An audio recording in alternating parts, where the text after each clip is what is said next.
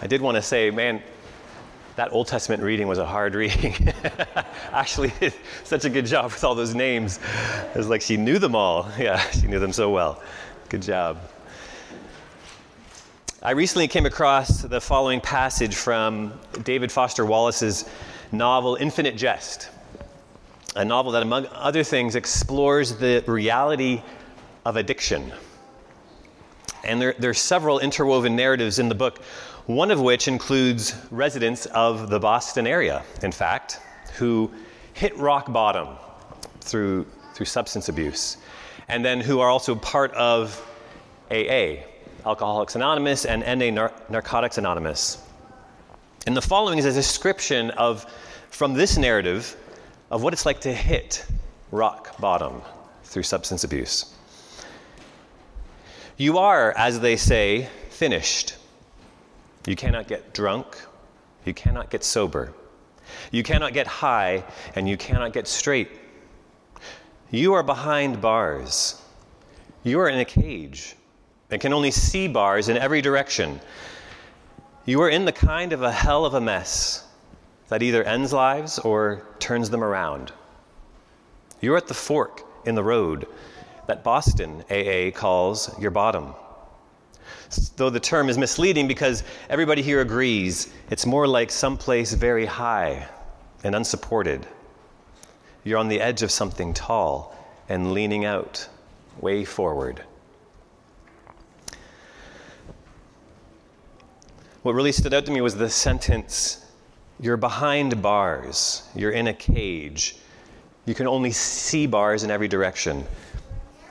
That's, that's what addiction is like. It's like a cage that shrinks your life, constricts your life to a substance, and imprisons you so that you are unable to get out without help. That's, that's the nature of it. What the other narratives in the book explore, though, is how this addictive prison plays out in other more normal ways, non substance ways. So when people in the book watch television and get addicted to entertainment uh, on the screen, when people get addicted to other normal things like just playing tennis and the obsession people have about it. Wallace's conviction, if you hear him in his talks, what he said outside of his books is that he thinks, he was, he was convinced, he's no longer alive, uh, we are all addicts in one way or another and we're all worshipers. And we typically are addicts to what we worship. Well, this is not so different from Paul's conviction in his letter to the Roman church. If you pay attention, Paul's conviction is that we have all worshiped something created instead of worshiping our Creator. We have all done that. And because of that, he has given us over to come he's given us over to sin, over to the power of sin. The addiction of sin. That's what we're, what we're going to see. If we could go to the next slide. In Romans chapter 3, verse 9, Paul wrote, under the inspiration of the Spirit, For we have already charged that all, both Jews and Greeks are under the power of sin. That's one of Paul's main points in these first three chapters, in case you miss it. Paul is trying to argue there are no exceptions to this. This divine verdict of God on the human race. Even the Jews, he wants to say in this section, who had the advantage of being given the Word of God, the law of God, who held this in their hands, that revealed the way, God's way to live, that even promised and pointed to the gospel, even they are under the power of sin. They did not escape this divine verdict. And to back his claim, Paul cites numerous Old Testament passages, mostly just from the Psalms. Again, words from the very scriptures that are in their hands. He's saying back to them, as it is written, there is no one who is righteous. Not even one. There is no one who has understanding. There is no one who seeks God. All have turned aside. Together they have become worthless. There is no one who shows kindness. There's not even one. You're getting the point, I think. he's quoting psalm after psalm. He keeps going in this, he's quoting poetry in a poetic fashion. Paul is, is way more poetic than I think people give him credit for. But his point is there's no exception. Everyone has been given over to the power of sin. Everybody knows what it's like to be addicted to sin to some degree, if we're honest in our heart of hearts. He ends by saying, Those who are under the law, or the, the scriptures speak to those who are under the law so that every mouth may be silenced, the whole world, not just Jews, but also Gentiles, may be held accountable to God. For no human will be justified before him by deeds prescribed by the law, for through the law comes the knowledge of sin. When I was a, a, new Christian, I remember my pastor saying, The law of God in the Old Testament is like a mirror. And when you look at it, it shows your reflection and it shows you where you're dirty. It shows you where you are addicted to sin where your idolatry is. Through the law comes the knowledge, the revelation of sin. That's one of its purposes. But a mirror can't clean you. So if you take it off the wall and you try to rub off that dirt, it doesn't work. That was not the purpose of the law. It reveals your sin, but it doesn't clean you of your sin. It doesn't justify you before Him.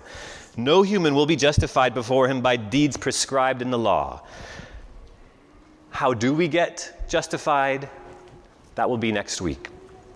How we are forgiven, how we are cleansed, how we are declared right, made right before God. That's next week. But this week, we're going to consider a question Paul asks in this passage we heard this morning from Romans. And this is going to require some extra brain power from you this morning. I'm going to give you some scriptures, a number of scriptures, but I think you're up for it. I think a lot of you.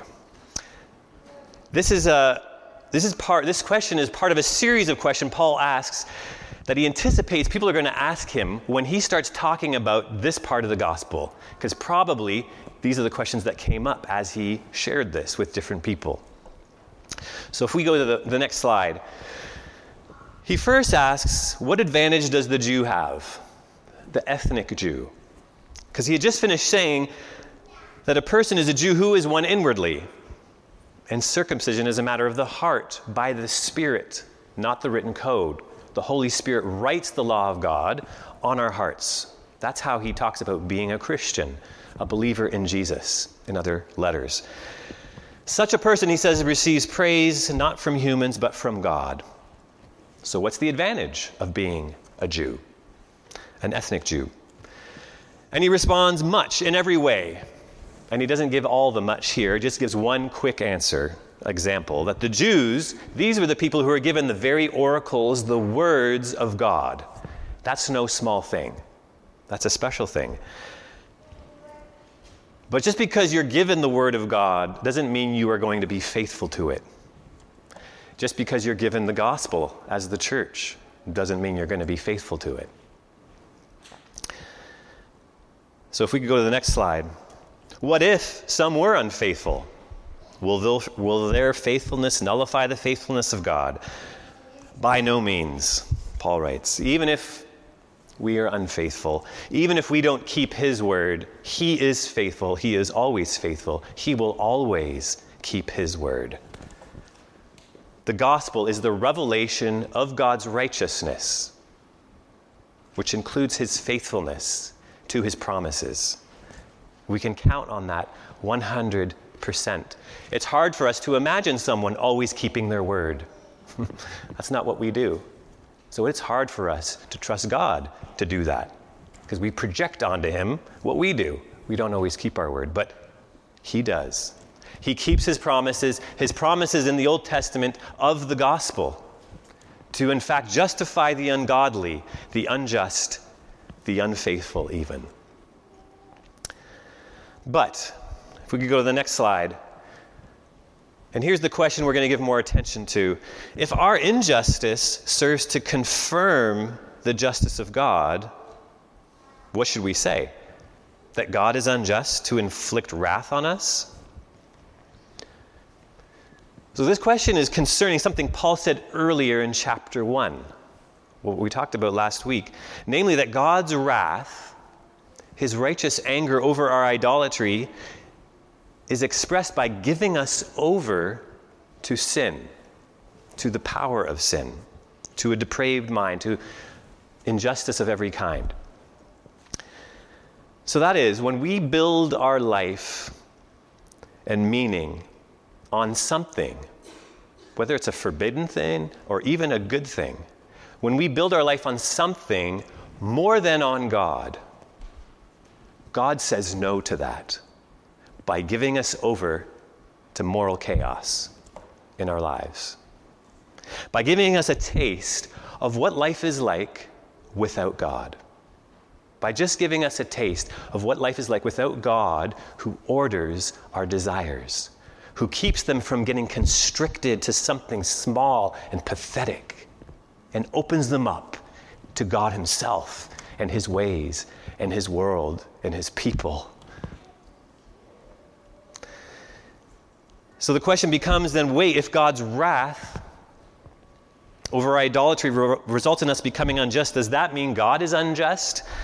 And again, Paul, he doesn't go into, you would think he would go into a longer explanation, but he just says, by no means. For how then could God judge the world? Paul's just saying he made it clear God is the judge of the world, and when he judges, he judges with righteousness, with justice. He's not doing anything wrong, he is not unjust. If we reject our good and just Creator, the one who makes things right, we deserve to be given over to what is not right, to moral chaos. But the question persists again if the, through the gospel God's untruth or God's truthfulness abounds to his glory, why am I still being judged a sinner? That's why am I being held accountable for sin if God's just giving me over to it? And why not say, as some people slander us by saying, let's do evil so good may come? Paul says their judgment is deserved.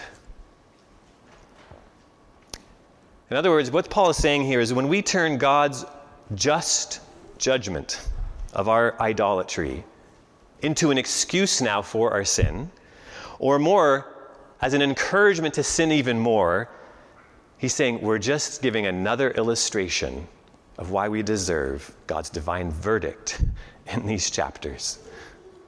If that's our kind of thinking, it just shows, it just proves Paul's point, is what he's trying to say. In this section, Paul is emphasizing the justice of God's wrath. If we reject our Creator, the one who orders our lives, we deserve to be given over to disorder. But if you keep reading Romans, Paul also emphasizes the mercy of his wrath. When we turn from God, we live, when we live with God to our backs, either before we become a Christian or if we start doing again as a Christian. When we do that and we're given over to sin and over to the power of sin, we notice the longer we stay there, the more and more it becomes a prison. The more and more bars form in our lives. And the more and more we are unable to get out without help the more we become, as Paul says in Romans chapter 6, a slave to sin. And he describes what that slavery is like at length at the end of Romans 7. So if we could go to the next slide, Romans 7. I am sold into slavery under sin. I do not understand my own actions, for I do not do what I want, but I do the very thing I hate. In fact, it is no longer I who do it, but sin that dwells within me. The desire to do the good lies close at hand, but not the ability. For I do not do the good I want, but the evil I do not want to do is what I do. Now, if I do not do what I do not want, I, sorry, it does get confusing when you get addicted to sin. You don't know what's up from down. Now, if I do what I do not want, it is no longer I who do it, but now sin is dwelling within me. That's how much sin captivates us. It's within us, overtaking us. That doesn't sound too different from Wallace's descriptions of addiction in Infinite Jest. When you keep looking at that screen at things that you shouldn't be looking at, when you keep projecting an image of yourself to people, that isn't true. That's false. That's a lie. And you just can't help yourself. When you know you're supposed to be thinking of others and what they need and what God wants and deserves, but you just can't help only thinking about yourself and what you want. And you're willing to make moral compromises to get what you want that what you think you can't be without, and you just can't help yourself. You're stuck. You're imprisoned to sin. That's addiction. That's the sin of addiction. You're captive to the law of sin, which hopefully will cause you to ask a question. Will hopefully cause you to ask what comes next if we come to the next screen and say, Wretched person I am, who will rescue me from this body of death? Hopefully, that experience will cause you to ask that question. There is the mercy of the wrath of God at work. The mercy of being given over to the power of sin, it leads to the imprisonment of sin a taste of what life is like without God, which then leads us to ask, Who will rescue me from this body of death? Which then makes us ready for the gospel answer that comes next. Thanks be to God through Jesus Christ our Lord.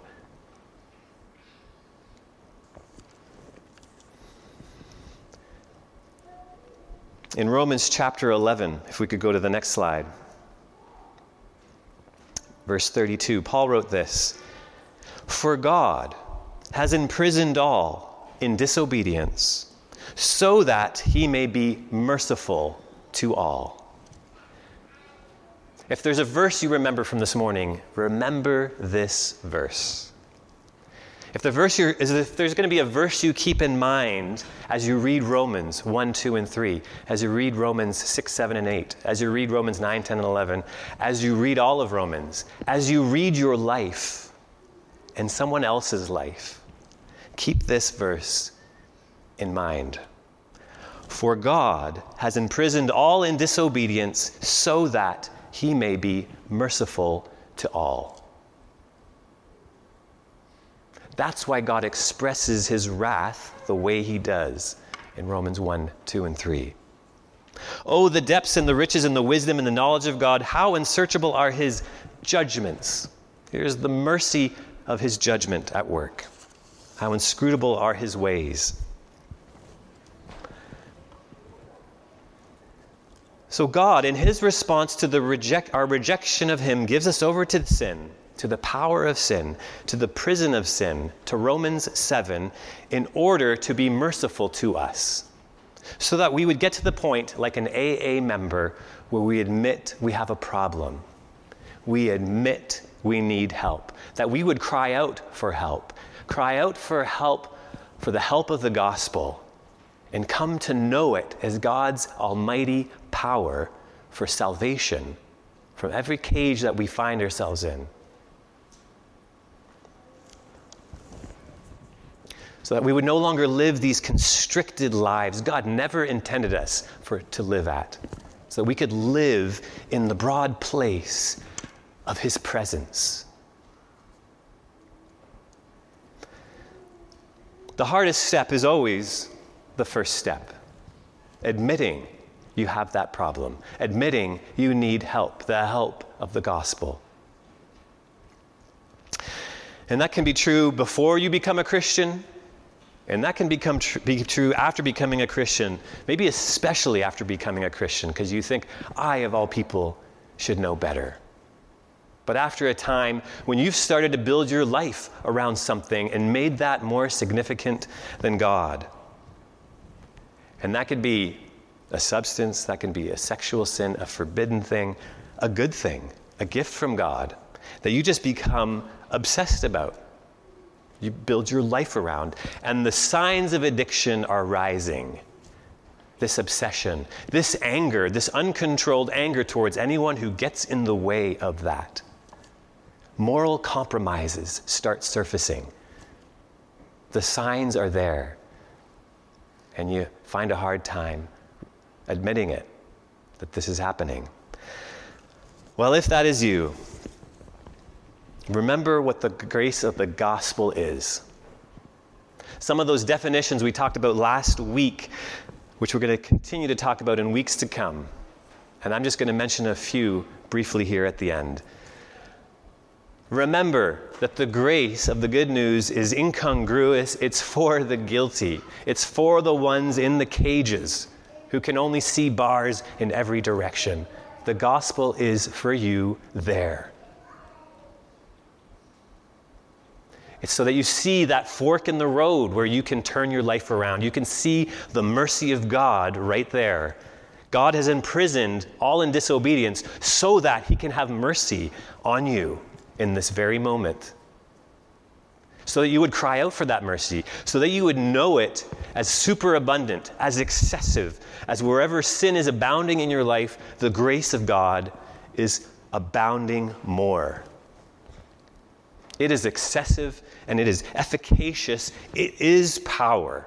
It is God's almighty power for salvation for anyone who hears it and trusts it lives by it.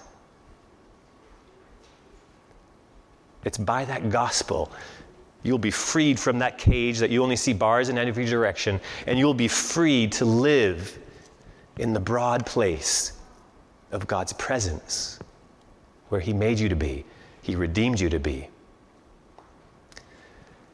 May it be so. Let's pray. Father, I do pray for anyone here who is hearing this and who is stuck, who knows this is about them, or maybe doesn't want to admit this is about them. Give them the courage, the strength to admit it, to cry out for help to your people, and to cry out to help for you to come with your good news that is powerful, more powerful than anything they are feeling. That they would know your gospel as the power for salvation that liberates us for living in the broad place of your presence. Hear us, and hear us on behalf of those who are even not willing to pray it yet. In Jesus, we do pray. Amen.